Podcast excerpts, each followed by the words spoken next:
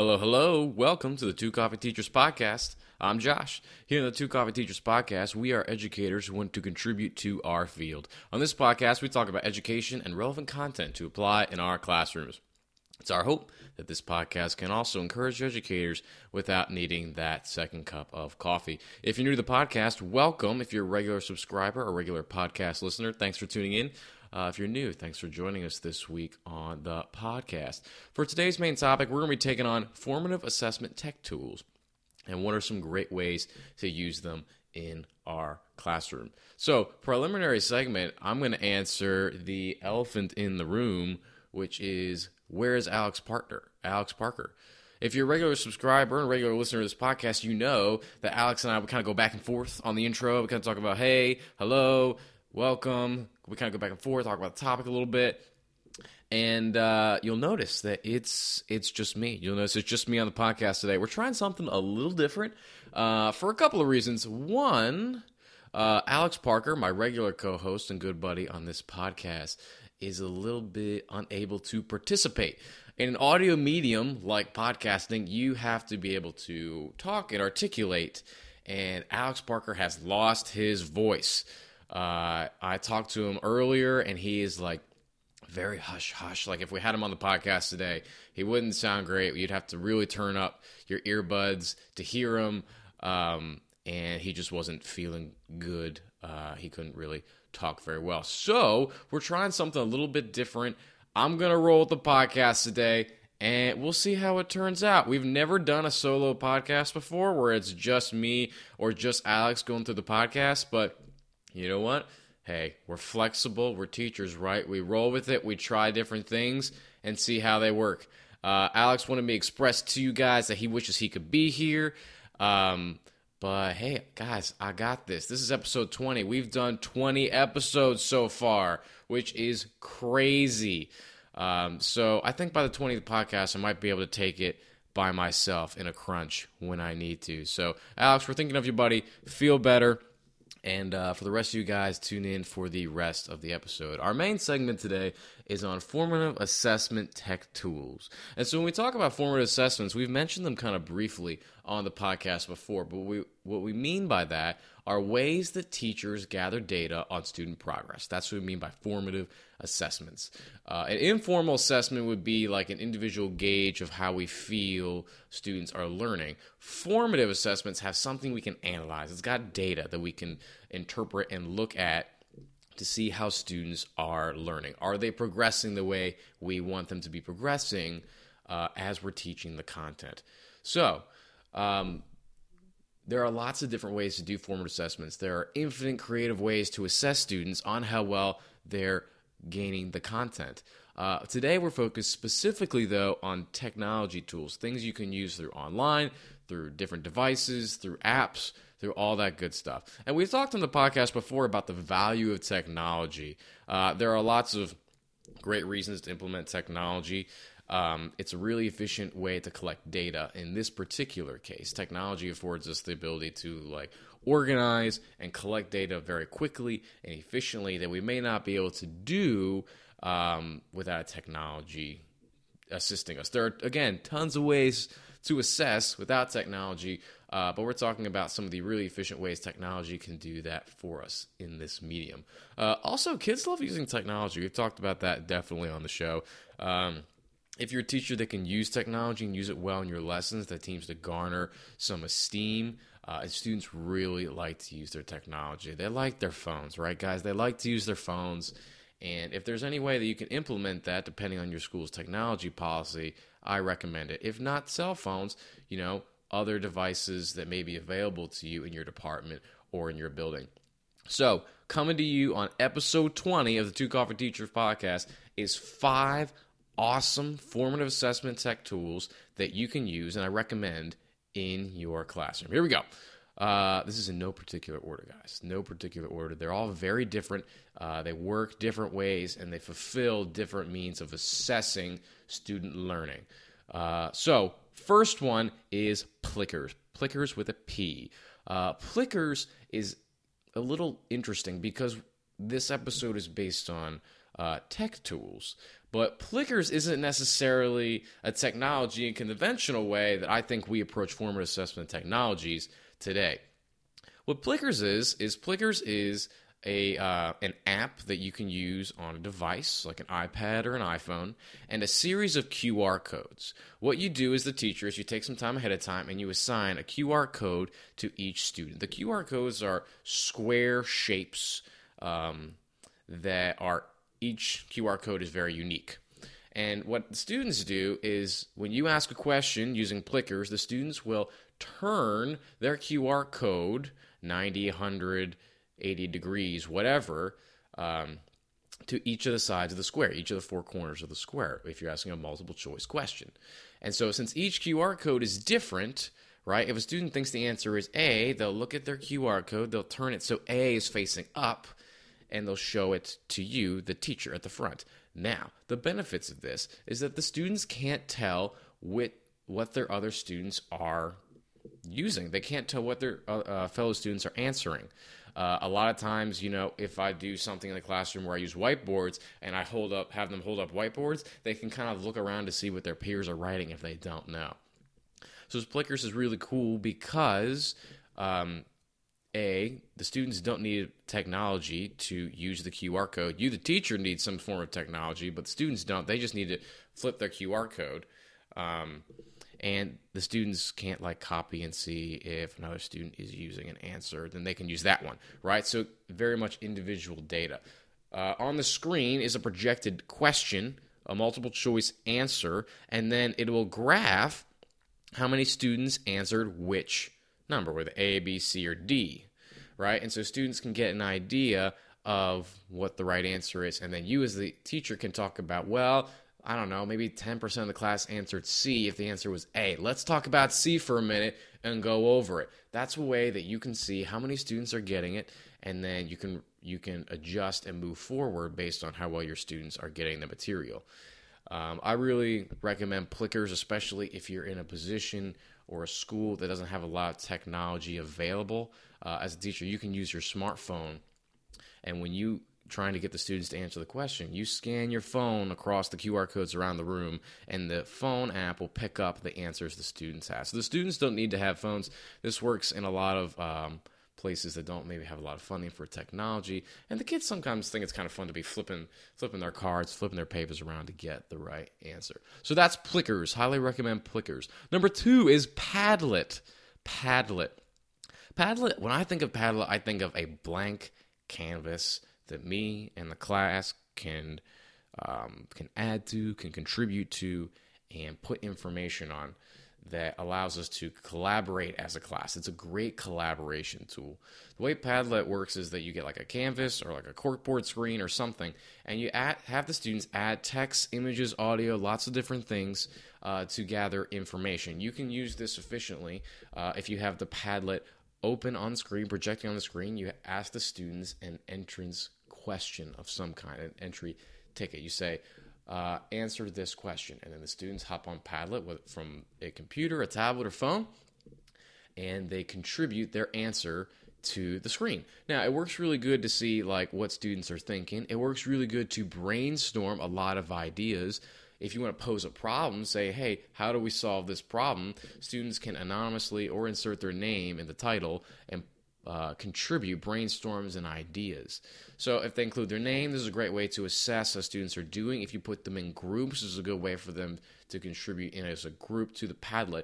And then you have on the screen all the whole class's perspective and answers and ways to interpret uh, how the whole class is viewing the material and how they're gaining the material or if they're learning it or not. Uh, Padlet's very creative. There are a lot of creative options that you can use with this program. Um, you can add captions that are fun.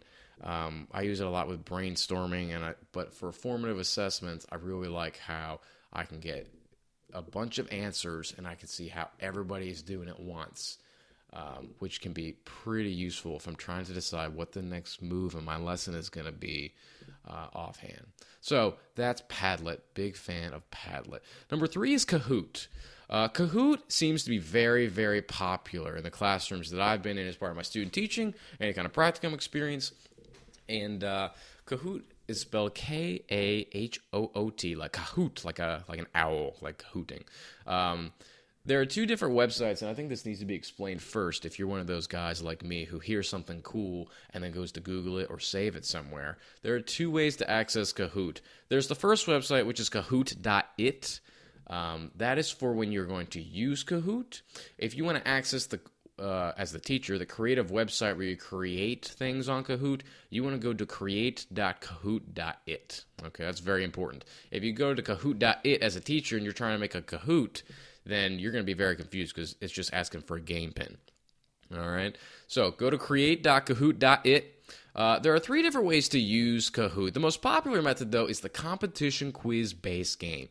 All right, the way this works is use the teacher devise a quiz ahead of time and then you open it up and the students enter using some form of computer laptop or cell phone mobile device and they enter the pin at kahoot.it that's projected on the screen and they enter the game. They like to use their own nicknames which is fun.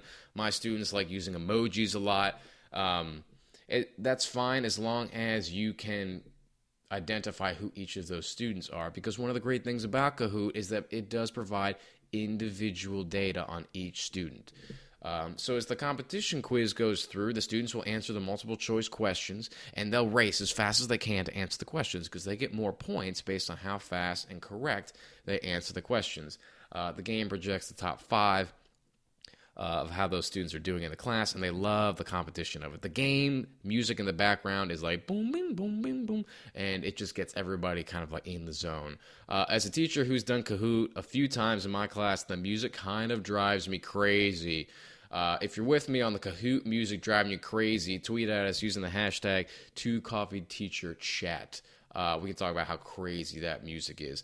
But uh, the students really love it. It gets them in the zone to play Kahoot. Uh, besides that, besides the competitive quiz race version, there are a couple of other ways to use Kahoot that I don't feel like is commonly used enough, but I think is worth mentioning when we're talking about the value of this formative assessment tech tool. Um, you can create a survey or create like a discussion. Um, which are ways for you to gather feedback as well. If you want to survey the class or take a poll, or you want to create open end discussion, uh, Kahoot offers that functionality as well. And you know, each student uses the device that's available to them or that you provide for them, and you can gather a lot of data, kind of like in Padlet, I think. Um, where you can gather a lot of information about how students are gaining the material. One of my favorite parts about Kahoot uh, is that you can share publicly the Kahoots that you create. So uh, if I'm in a crunch and I need uh, to create, I need a formative assessment to assess what the students are learning about that day, I can go to Kahoot, create.kahoot.it, search for public Kahoots on the topic, and maybe find a quiz I can use as a formative assessment tool that day. Um, I also just love the open source and the sharing that teachers do um, in this profession. And so, you know, you can go and search. You can find my Kahoots. If you want to search my username, you're welcome to use any of the Kahoots that I create. My username is J O S H T W E R Y, Josh Twery, no space, no caps. And uh, I've got stuff there on the judicial branch and political parties for high school. I've got stuff for middle school on archaeology, civics, the Federal Reserve. Um, so you're totally welcome to use any of those Kahoots that I have available, as well as any of the public Kahoots available on that site. Uh, I definitely recommend that as a great tool. Um, to gather student data. Uh, I love sifting through the data afterwards. It doesn't project the data that students like as each students answer the question during the competitive game, it doesn't tell everybody how the answers. The students are notified if they got it right or wrong, but um, I get the data at the end after the class, and I can see, oh man, like that kid was really tripping up in these questions here. This is something I need to go back to. Uh, it's really easy to use, even if you're not an Excel, Google Sheets kind of person. Really easy to learn how to use that and use that to your advantage in preparing for the next lesson. Number four. Number four is Quizlet. Quizlet is one of the coolest ways that I found for students to practice information, and a lot of information at that. Quizlet is mostly based around learning terms through flashcards. When I was a kid, I had stacks, stacks of flashcards for when I had to learn a lot of information very quickly. Uh, examples Spanish, I had a ton of flashcards for all my vocab, all my verbs. Uh, when I took AP US history in high school, tons of flashcards to differentiate between all the famous people. Flashcards have long been used as a way to learn a lot of different terms very, very quickly. Uh, what I love about Quizlet is it's not just a website where you enter in the term, the definition, and it flips you the flashcards. While that is one thing you can do, there offers a lot of different ways to practice using that terminology. They'll mix it up for you if you want. You can take different spelling bees. You can take a quick quiz using the terms and the phrases um, and the definitions. There's also a bunch of different practice games which some of my students have really enjoyed in the past. Uh, kind of like the Kahoot, they like the competitive edge of it. And while I can't show them how well they've done compared to their peers, it will show me like the top few people how they get things done the fastest. The students love the competitive edge combined with the technology. They really seem to get into that. Um, I don't know the psychology behind that, but it's something they really get into.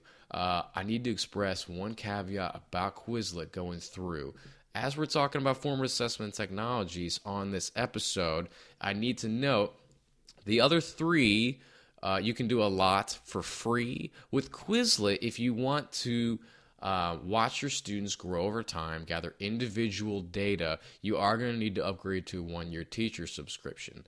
Uh, I would tell you that it's worth it. I would tell you that gaining the individual data is essential. If that's not your thing, I have used it for a lot of informal assessment to gauge my students' learning as well. Kind of walking around, surveying the room as the students have been doing Quizlet. It's pretty quick to tell which students are struggling, which students are nailing it. Excuse me. And uh, it's a great way to kind of gauge the room. Um, so, for the super best way to do it, I recommend the upgrade to one year teacher subscription. Uh, Quizlet is not sponsoring us or endorsing us to say that. I'm just telling you it's a great plan if you are serious about using Quizlet to assess uh, student growth in the content in your classroom. All right, number five. This one is a little tricky, not in the way that it works, but the name. Okay, this name it has been uh, described to me two ways that you can say this. Um, so there's Socrative and Socrative. Okay, I don't know. People have been saying Socrative. They say on their websites Socrative. Socrative, not Socrative, Socrative. If I mix that up in the next 10 minutes and I say the wrong one, Socrative and Socrative, same thing. Okay? Socrative, Socrative, Socrative. Okay? Socrative is a really easy to use formative assessment tool. It provides four different mediums for you to use engaging your students' knowledge. Okay? You can do a simple quiz that you design using various types of questions. Students answer the quiz on a laptop, iPad, uh, cell phone, whatever means is available that you provide or they have, and they answer the quiz. Okay. Some students feel bit more confident doing that. I'm not sure why, but some students seem more confident to write something like they're sending it in a Facebook message or a text message than they are to write it. Um, there's a lot to be said at this point about the effect of typing versus writing. Uh, for this case, I've seen students get a lot of success out of being able to articulate themselves when they're typing it on a screen. Again, the psychology of that, not quite sure, but it's really interesting regardless.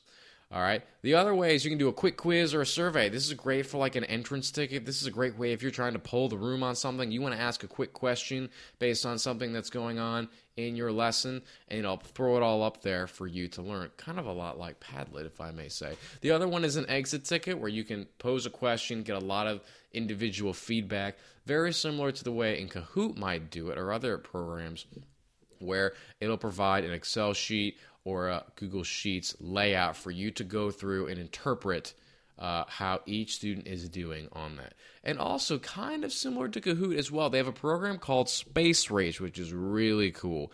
This takes the competitive part of that's similar to the Kahoot, but you can assign kids to teams and provide other customizable options that the Kahoot program may not offer. Um, for you to do. So you can put students on teams, to answer questions the fastest and correctly. Uh, it's you can put them individually and get individual data on that, or you can put them in groups based on differentiated needs for each student. I really like this one, um, Socrative. I haven't been able to use it as much as I like in the classroom. I could tell you though, I'm eager to use it going forward this next calendar, not calendar, academic year, as I've been playing around with it a bit this summer, and it's a really cool program. Uh, I'd recommend a lot all the programs that we've talked about here on the podcast today, but that one to me seems like it has a lot of cool potential uh, to be used. So let's talk about a few things as we summarize the end of the podcast here. Uh, one, do you need to have uh, beautiful Mac, Apple products for every student one to one to use formative tech tools? The answer is no. You don't need to have all this stuff together. There are programs like Plickers where you are the only person that needs a device in the room to use these tools. Um, a lot of these tools have apps that students can use to practice or to contribute in class. Uh, you don't need any advanced technology to do this. A lot of this is available for free. Again, I say a lot of it is available for free, uh, with some exception, and a lot of it is very, very efficient. A lot of it gains stu- individual student data that you can interpret and go through to learn.